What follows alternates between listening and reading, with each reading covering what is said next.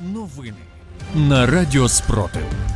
Вітаю в студії Радіо Спротив. Працює Єва Френдліх. Сьогодні 26 липня, 518-й день повномасштабної війни, коли Україна захищає себе та весь цивілізований світ від російської агресії. Далі про найголовніше. На Донеччині рятувальники потрапили під обстріл окупантів. Реактор ЗС може вибухнути будь-якої миті. У Криму після удару по ремонтному батальйону РФ поранені шість військових. Далі про ці та інші новини у випуску детальніше.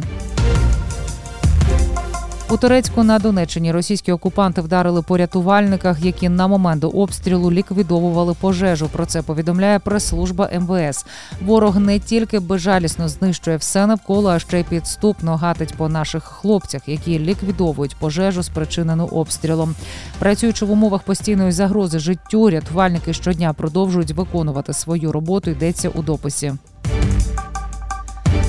Окупанти просуваються в районі Кармазинівки на Луганщині та захопили три села. Про це йдеться в DeepState.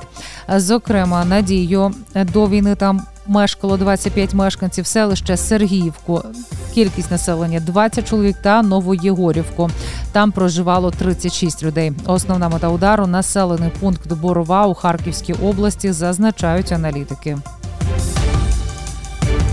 У Красногвардійському районі окупованого Криму поранені шестеро російських військових. Це сталося внаслідок ракетної атаки на ремонтний батальйон Міноборони. РФ стверджує російський телеграм-канал Астра. Як повідомляють джерела в медичних службах анексованого Криму, вранці 25 липня поранені були госпіталізовані до Красногвардійської лікарні з різними пораненнями. Екснардепові до ПЗЖ Рабіновичу повідомили про підозру у держзраді. Він розповсюджував серед населення та політичного керівництва країн ЄС антиукраїнську пропагандистську інформацію. Зраднику загрожує до 15 років позбавлення волі з конфіскацією майна. За інформацією слідства наразі він переховується за кордоном. Реактор ЗС може вибухнути будь-якої миті. Про це повідомив міністр енергетики України в інтерв'ю Політіко. Він може вибухнути будь-якої миті. Ми просто не знаємо, коли росіяни повністю відключили нас від системи моніторингу безпеки.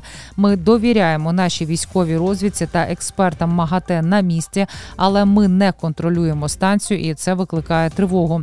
Мінування ЗС а також бойові дії у безпосередній близькості від ядерного об'єкта загрожують безпеці цілого регіону зазначив міністр енергетики України.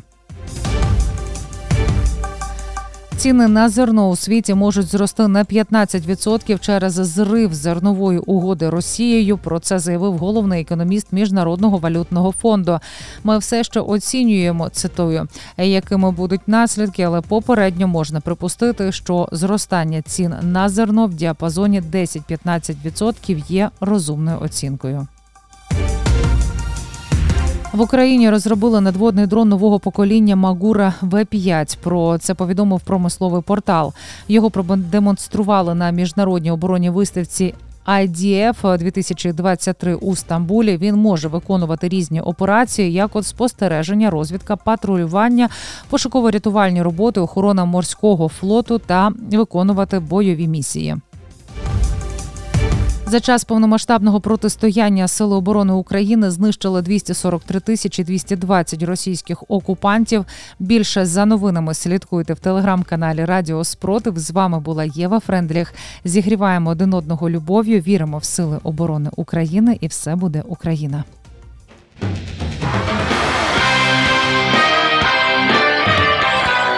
Радіо Спротив. Радіо визвольного руху.